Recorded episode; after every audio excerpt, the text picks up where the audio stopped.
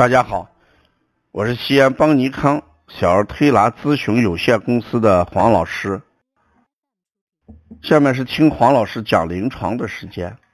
今天我讲的临床案例，呃，是来自咱辩证提高课堂呃学员提供的一个案例。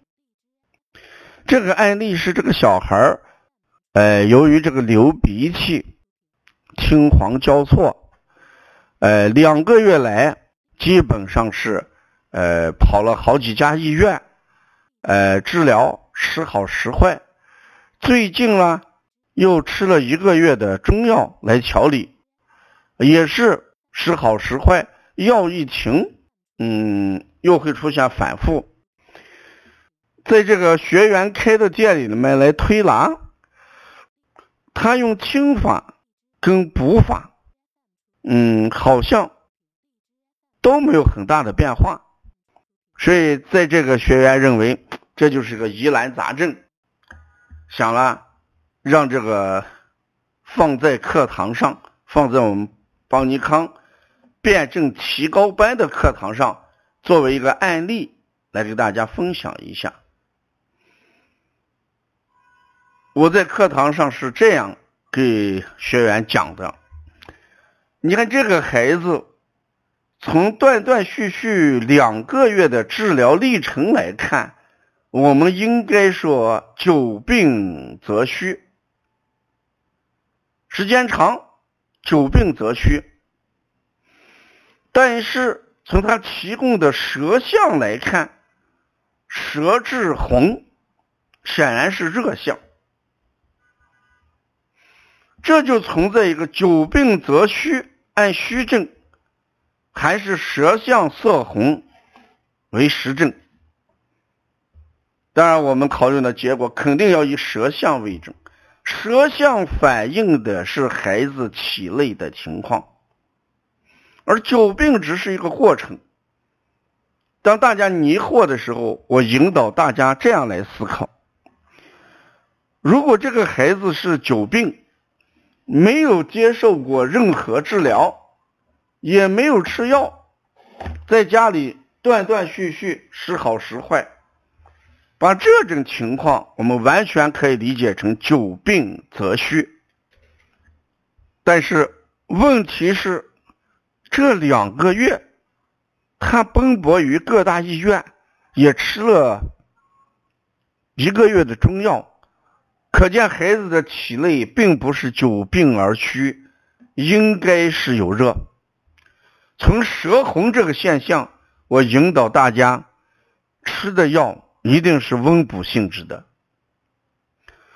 温补性质的药吃上一个月，孩子体内就有了热，体内就燥了。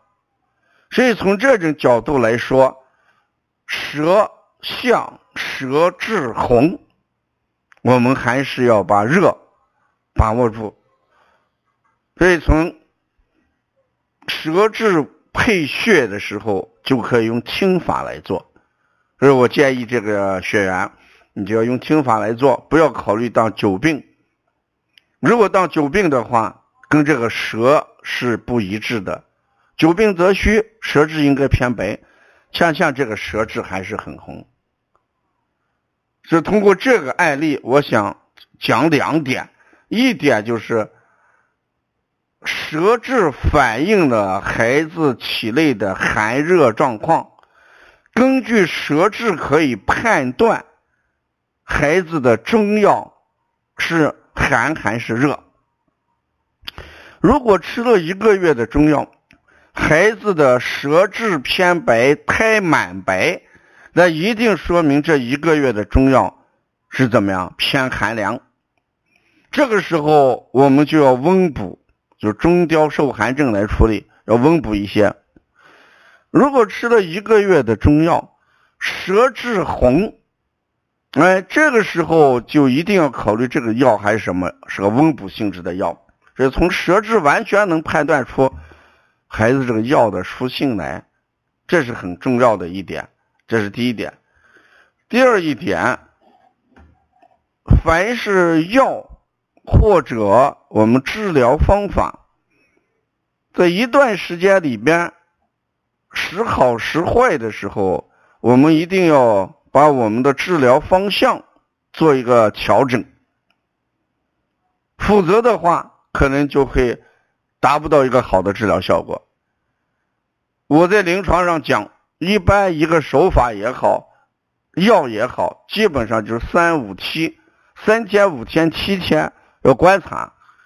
如果三天、五天、七天，好像症状没有明显的改善的时候，那可可见我们的手法还是不对症，或者这个药也是不对症，重新考虑手法。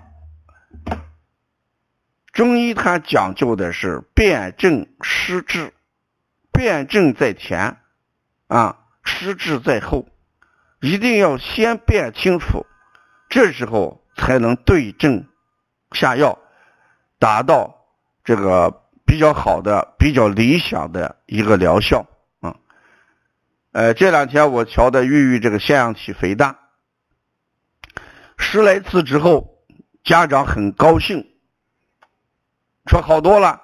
过去我们晚上家里的人不敢睡觉，因为孩子憋得厉害，甚至会憋醒起来哭。现在我们已经能踏踏实实的睡觉了。孩子有呼噜声，但是不那么大，稍微把身体给侧一点，也就睡得非常踏实。那原因是什么？这个孩子在这十几次推拿当中，我反反复复的在比较，按虚症调，一上手法，做上两三天，孩子的眼屎就把眼睛糊了；一用听法。呼噜就加重了，而且姥姥讲，她发现把孩子搂在怀里，孩子稍微有点汗，呼噜就小了。那搂在怀怀里一出汗，就能好一点。那可见是什么原因？孩子还是遇热病情会减轻，预热病情减轻，还是虚寒症。所以我们反反复复再把这个方子调整。我前面也说过，推拿即辩证，辩证也是推拿。是当一个小孩前几次推拿的时候，我们反复不断的要辩证，不断的要改变自己的方法。不要怕说前面的手法错了，家长不满意，给家长要说清楚，前面的手法正确与否，一定要根据效果来定，有所改观。方法就切合这个病症，改观不大，甚至有所加重，换个思路来调理。本来这个就是这么个样子，所以我们要在调理思路上不停的改变。啊，这个案例就告诉大家，吃药也好，各大医院也好，当调理思路，呃，我们值得怀疑的时候，我们就立马的要进行改善。要了解更多的一些资讯，可以加王老师的微信：幺五七七幺九幺六四四七。谢谢大家。